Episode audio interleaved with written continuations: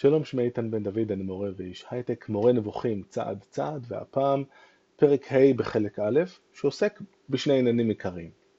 הנושא הראשון הוא המשך של הדיון שהתחיל בפרק הקודם, שם ראינו כיצד הרמב"ם מטפל במונחים רעה, הביט וחזה. ראינו את הטענות שלו שבכל פעם שהמושגים האלה, הפעלים האלה מופנים כלפי אלוהים, הכוונה איננה לראייה פיזית של אלוהים, שהרי לאלוהים אין גוף, אלא להשגה שכלית כלשהי של אלוהים או של ההנהגה שלו בעולם וכן הלאה. כאן הרמב"ם ייכנס אה, אה, קצת יותר לעומק הדברים, בדגש על אחת הסצנות שהוא כבר התחיל לגעת בה, הסצנה בהר סיני, שבה אצילי בני ישראל, כתוב עליהם שהם ויחזו את האלוהים ויאכלו וישתו, סצנה מאוד מוזרה. שהובילה אה, אנשים רבים אה, לתפיסה שלפיה לאלוהים יש גוף, שהרי אם לא כן, מה הם חזו אה, אם לא את אלוהים בעצמו עם החושים שלהם. אבל הנושא השני הוא נושא מעניין, כי הוא יחזור אליו מדי פעם גם לאורך הספר, והוא עוסק יותר באיך צריך לעשות את הפילוסופיה מהסוג הזה, איך צריך ללמוד, איך צריך לחשוב על הדברים העמוקים האלה של המטאפיזיקה, הדברים של האלוהות, שעליהם אין לנו הרבה אה, ידיעות מראש, ולכן אנחנו צריכים לנקוט זהירות רבה, ולא לקפוץ למסקנות. והרמב"ם יתחיל את הפרק בציטוט שהוא מביא אה, מאריסטו, יותר נכון בינתיים זה פרפרזה, אה, את הציטוט עצמו הוא יביא בהמשך, בואו נתחיל ונראה. כאשר החל ראש הפילוסופים, הכוונה כמובן לאריסטו, לחקור על אודות דברים עמוקים מאוד ולהביא עליהם ראיות, הוא אמר, מתוך התנצלות, דברים שעניינם שאין מן הראוי למעיין בספריו לייחס לו חוצפה או עזות מצח בדברים שבהם הוא חוקר, שבהם אריסטו חוקר, או שהוא מתפרץ לדבר על מה שאין הוא יודע, אלא ראוי לו לייחס לו שהוא משתדל ומתאמץ להעמיד ולקנות אמונות אמיתיות כפי יכולת האדם. הרמב"ם בעצם אה, מתייחס לאמירה של אריסטו באחד אה, מספריו שנקרא על השמיים, ספר שבו הוא מתאר איך הקוסמוס בעצם אה, בנוי, נזכיר שהתפיסה של אריסטו מדברת על המודל של הגלגלים, או כמו שאולי היינו קוראים להם בעברית יותר מודרנית, הכדורים. התפיסה היא שהעולם בנוי אה, בצורה כזאת שיש את הארץ כמובן באמצע, איפה עוד יכולה להיות, והיא מוקפת בכדורים, כדורים שנתונים אחד בתוך השני, מקובל להמשיל את זה לקליפות של בצל, כשבכל אחד מהגלגלים הקרובים יש משובצת נקודת אור אה, והיא כוכב מסוים. אז הגלגל הכי קרוב אלינו הוא גלגל הירח, ויש את גלגל השמש, ויש את uh, uh, כוכבי הלכת שהיו, שהיו ידועים בזמנו, ואז אולי יש עוד כמה גלגלים שהם פשוט uh, בלי uh, כוכבים שנעוצים בהם, אז אין לנו דרך לדעת uh, כמה גלגלים כאלה יש, ויש את הגלגל החיצוני הגדול, שבו יש את מה שנקרא כוכבי השבט, uh, שבט בת', כלומר הכוכבים שמהווים את הקוסמוס uh, בכלל, uh, שהם לא uh, כוכבי הלכת. אמ, מה אומר שם אריסטו? אז לפני שאני אגיד, אגיד לכם מה באמת אומר אריסטו, רק אה, שווה לקפוץ קצת קדימה לחלק ב' של מורה נבוכים, פרק י"ט, שם הרמב"ם כביכול מצטט את דברי אריסטו, זה ציטוט לא לגמרי מדויק. אה, הרמב"ם מביא את הציטוט הזה כשהוא אה, מתחיל לבסס, לעבור להתקפה מול המודל של אריסטו. לא ניכנס כרגע לכל ההקשר למה הוא עושה את זה, אבל הוא מנסה להראות שאריסטו בעצמו הרגיש בחולשות של הטענות שלו בכל הנוגע לגלגלים, או לפחות, אם לדייק, מה שקורה מעבר לגלגל הכי קרוב אלינו. מה שקורה בגלגלים היותר חיצוניים, היותר רחוקים, מעבר לגלגל הירח. אז, בסיכומו של דבר, אין ספק שמכיוון שידע אריסטו את חולשת דבריו במתן עילות וסיבות לדברים אלה, הוא הקדים, לפני שהתחיל בחקירות אלה, דברים שזה לשונם. ועכשיו ציטוט לכאורה מאריסטו. אנו רוצים לבדוק עכשיו שתי בעיות בדיקה משביעת רצון, כי חייבים אנו לבדוק אותם, ונדון בהם ככל ששכלנו, ידיעתנו ודעתנו מגיעים. אך לא ראוי לאף אחד לייחס לנו בשל כך חוצפה ועזות פנים. אלא ראוי שיתפעלו משקידתנו על הפילוסופיה וחשקנו בה, וכאשר אנו מבקשים את הבעיות הגדולות והנכבדות, ויש בכוחנו לפתור אותן פתרון מועט אך מבוסס, ראוי לו לשומע שתגדל שמחתו ויעלוז. זה נוסח דבריו. עכשיו הרמב"ם, בואו נגיד ככה, אה, לנו יש את הפריבילגיה, אה, שכנראה לא הייתה לרמב"ם, שהדברים אה, של אריסטו מצויים כאן לפנינו פחות או יותר, אולי לא הכל תורגם לעברית למרבה הצער, אבל לפחות לאנגלית יש תרגומים טובים, אני היוונית שלי קצת מוגבלת לצערי, ובאמת באחד הספרים שלו, על השמיים, אריסטו מציג את המודל של הגלגלים, והוא באמת מגיע לאחד הקטעים שבהם ננסה להגיד, אוקיי, יש שתי בעיות שאנחנו צריכים להתמודד איתן במודל שלנו. אחד נוגעת למהירות היחסית של הסיבוב, שיש כאלה שהם זזים יותר לאט, במקום שהיינו מצפים שהם יזוזו יותר מהר, לא ניכנס אנחנו לזה עכשיו. הנקודה השנייה, למה זה שבה, שיש את הגלגל הגדול שיש בו ימבה כוכבים, ואחר כך יש את הגלגלים שבהם בכל אחד יש רק כוכב אחד, למה זה ככה? לא היינו מצפים שזה ייראה ככה לכאורה. לנו כמובן הדברים האלה הרבה יותר מובנים היום, כי יש לנו מודלים יותר מוצלחים של איך הקוסמוס נראה, אבל אלה הדברים שהטרידו את, את אריסטו. הוא אומר פחות או יותר, אפשר לומר, את הדברים שהרמב"ם אומר פה, זה לא מנוסח בדיוק ככה, אבל בגדול זה כן נכון. אבל רק דבר אחרון שנגיד, שהרמב"ם אומר שאריסטו כותב את זה כשהוא מתחיל לעסוק בדברים האלה, וזה לא לגמרי נכון, אלא זה יותר עמוק בתוך הספר. המסקנה אה, בדרך כלל היא אה, שכמו הרבה אנשים אחרים בתקופתו של הרמב"ם, רמת הזמינות של כתבי המקור של אריסטו הייתה קצת נמוכה. אה, זה לא הסתובב כמו שזה מסתובב היום, אין את מהפכת הדפוס וכולי, ולכן הרמב"ם היה צריך להישען בהרבה מאוד מהדברים על תרגומים שהגיעו לידיו או, פרפרז, או פרפרזות של מפרשי אריסטו הערבים. אנחנו נראה גם בהמשך, יש לא מעט מקומות שהוא אומר שאריסטו טוען דברים מסוימים שאנחנו יודעים היום שאריסטו לא באמת אמר, אלא אלה היו מפרשיו הערבים. עד כאן, חוזרים חזרה, פרק ה' הפרק שלנו. כן נאמר אנו, שראוי לאדם שלא יתפרץ לעניין הגדול והנכבד הזה, החקירה בנושאים שמורה נבוכים מתעסק בהם, לאלתר, מבלי שירגיל את עצמו קודם לכן, בחוכמות ובמדעים, ומבלי שיתקן את מידותיו תיקון אמיתי, זאת אומרת שהוא פחות אה, ירדוף אחרי התאוות השונות שלו, וימית את תאוותיו ותשוקותיו הדמיוניות. כאשר הוא ישיג הנחות אמיתיות וודאיות וידע אותן, וידע את חוקי ההיקש והבאת הראיות, וידע את הדרכים להישמר מהטעיותיה של הדעת, אזי ייגש לחקור בעניין זה. הרמב"ם יחזור על זה כמה פעמים במורה נבוכים. אה, אי אפשר אה, להתחיל להתעסק, לצורך העניין כבר בגיל 12, אה, סתם נגיד, להתעסק במטאפיזיקה, במה זה בדיוק אלוהים, מה היחס שלו לעולם, יש לו גוף, אין לו גוף. קודם כל אנחנו צריכים לוודא שיש לנו את הכלים להבחין בין הוכחות, מה שנקרא מופתיות, הוכחות אמיתיות שנשענות על לוגיקה סדורה, לבין טיעונים של אנשים שמשכנעים אותנו כי הרטוריקה שלהם מוצלחת למשל.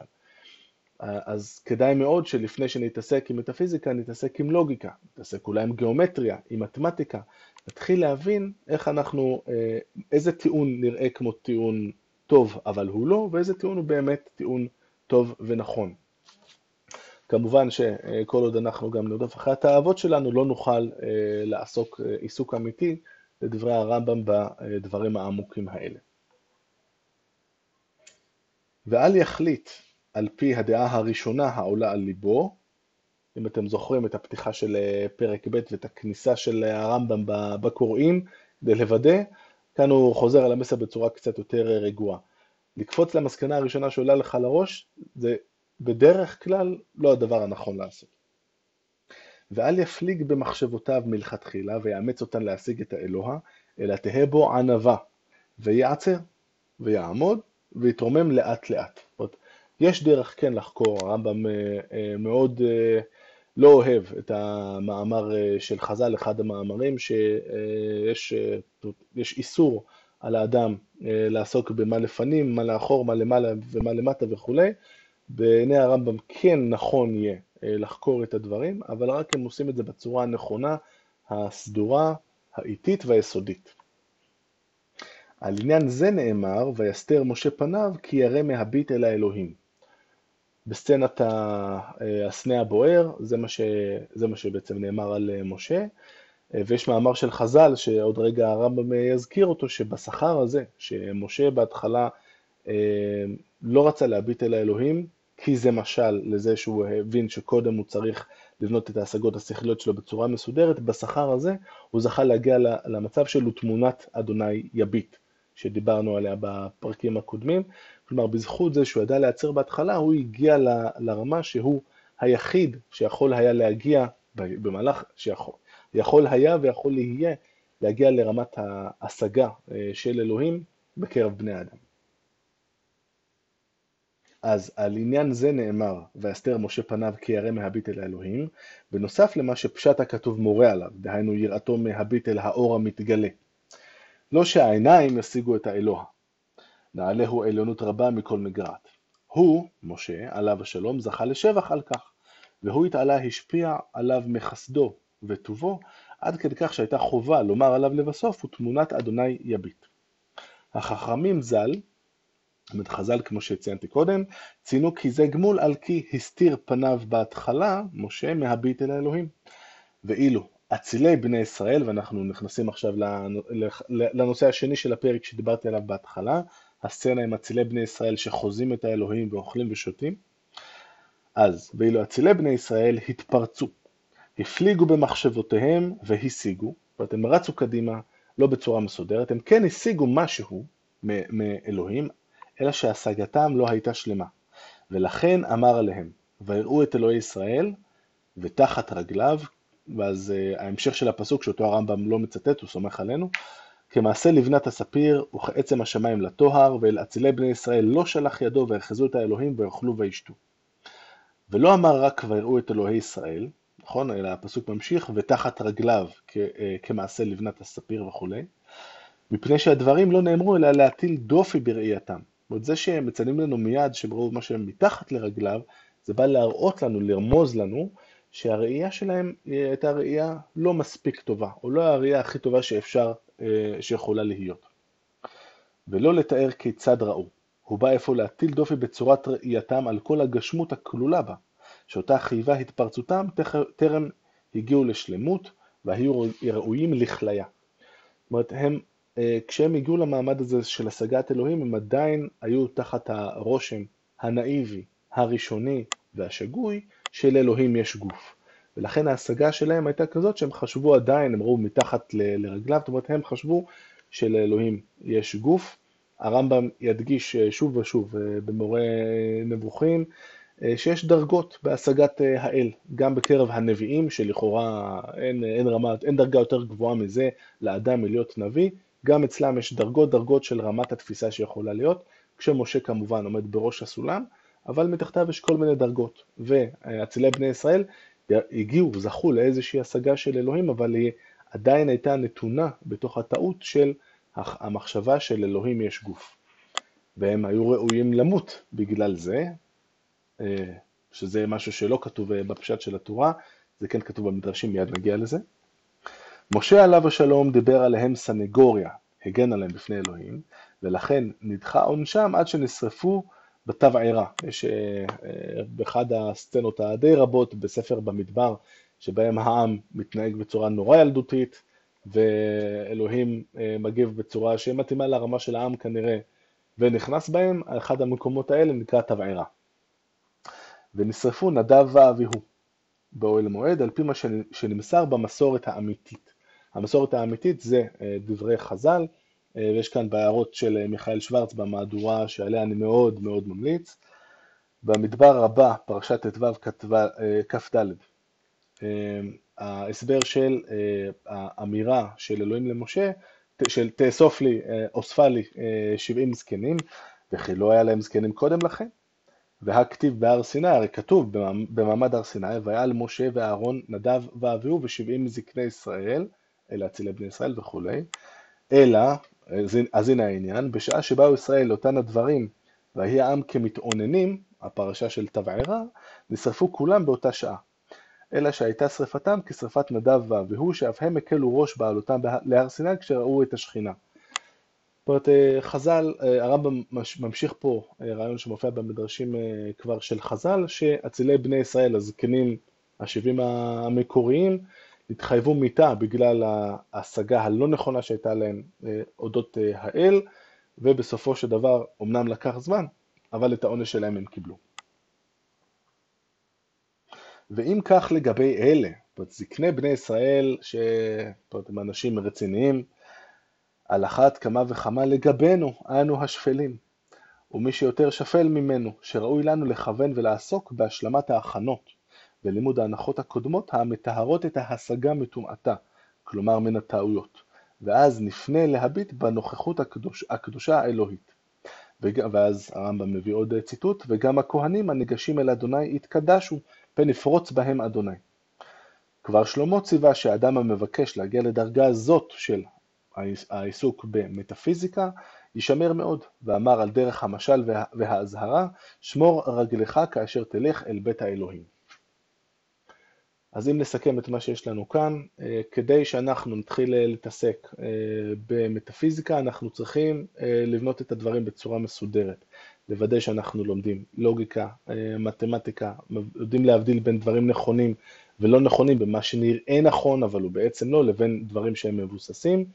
הרמב"ם התחיל במאמר של אריסטו, שאותו הוא, שרק נזכיר, אריסטו אמר משהו כמו אלא אנחנו לא באמת יודעים הרבה על מה שקורה אה, על הגלגלים, אבל אה, חשוב שאת המעט שאנחנו יודעים כן ננסה להסיק ממנו מסקנות בצורה מסודרת, והרמב"ם כאן נאחז, כאן בפרק ה', באמירה של בוא, בוא נוודא שאנחנו עושים את זה, אבל כמו שצריך. זאת אומרת, אנחנו עוסקים פה בעניינים שקשה להגיע בהם למסקנות נכונות, וזה צד שמשותף למדע של המטאפיזיקה, ולמדא של האסטרונומיה, כי אנחנו מתעסקים עכשיו בגלגלים שרחוקים מאיתנו המון אה, קילומטרים, אה, אבל הרמב"ם לוקח, את, בצד הזה יש פה משהו משותף, הרמב"ם אבל מדגיש את, ה, את ההיבט של לפני, ש, כאילו, כדי שנוכל לעשות את הדברים בצורה מסודרת וכן להגיע למסקנות או לקביעות אה, עד כמה שניתן על הגלגלים, בואו נוודא שהיסודות שלנו מונחים כמו שצריך.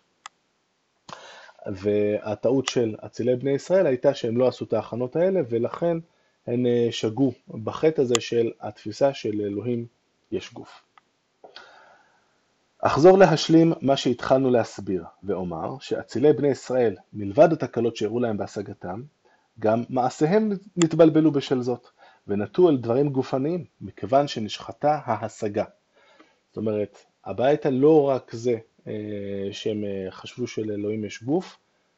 התפיסה השגויה של אלוהים יש אה, גוף, או העיון השגוי בעניינים של המטאפיזיקה, מביא מיני הווה לבעיות בהתנהלות הכללית המוסרית של האנשים בעולם. הם נטו עכשיו לעבר התאוות הגופניות שלהם, כי הם לא השכילו להבין שלאלוהים אין גוף, או לא השכילו להבין את הדברים הנכונים לגבי האלוהות, הגיעו למסקנות שהן, שהן אינן נכונות. אם למישהו זה מתחיל להזכיר את הסיפור של אה, אלישע אחר, הגעתם למקום הנכון, במורה נבוכים נדון גם בזה, אבל לא עכשיו. לכן נאמר ויחזו את האלוהים ויאכלו וישתו. מה פתאום הם אוכלים ושותים? זה רמז שאנחנו נראה שהם עכשיו עוסקים בתאוות הגופניות, אה, במימוש של התאוות הגופניות שלהם, במקום לעשות את מה שבן האדם צריך לעשות, וזה להשיג את אלוהים כפי כוח האדם. השלמת הדברים היא, ותחת רגליו כמעשה לבנת הספיר, והיא תוסבר בכמה מפרקי ספר זה. זאת הרמב"ם יחזור לנושא של מה זה בדיוק אה, הדבר הזה שמתחת רגליו, כמעשה לבנת הספיר וכולי, נדון בזה בהמשך. ומכאן נמשיך לסוף הפרק שלנו. כל מה שהתכוונו אליו הוא שכל ראייה או חזייה או הבטה אשר באה בעניין זה היא השגה שכלית ולא ראיית עין, שכן אין הוא יתעלה מצוי אשר העיניים משיגות אותו. זאת אומרת, אלוהים הוא לא דבר מה אה, שאפשר לראות בעיניים. בעצם הרמב"ם כאן חוזר לטיעונים שכבר ראינו בפרק הקודם, בפרק ד'. אם יתרשל אדם וירצה שלא להגיע לאותה דרגה שאנו מצפים ממנו שיתרומם אליה, ויפרש את הביטויים האלה שבאו בעניין זה כמורים על השגות חושיות של אורות נבראים, בין אם הללו מלאכים, בין אם דברים אחרים, אין בכך נזק. זאת הרמב"ם אומר פה איזושהי אמירה ש... אה, שצריך לחשוב למה הוא מביא אותה, והאמת היא שאין לי תשובה טובה.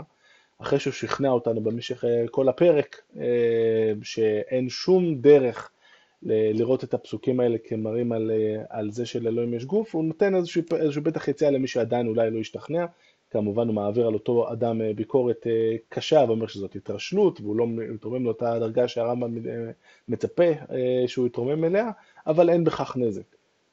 אני חייב להודות על האמת, את הפינה הזאת בדברים של הרמב"ם אני לא הבנתי עד הסוף. יכול להיות שזה לא הדבר היחיד במורה נבוכים שאני לא מבין עד הסוף, וזה כנראה בסדר. עד כאן להפעם.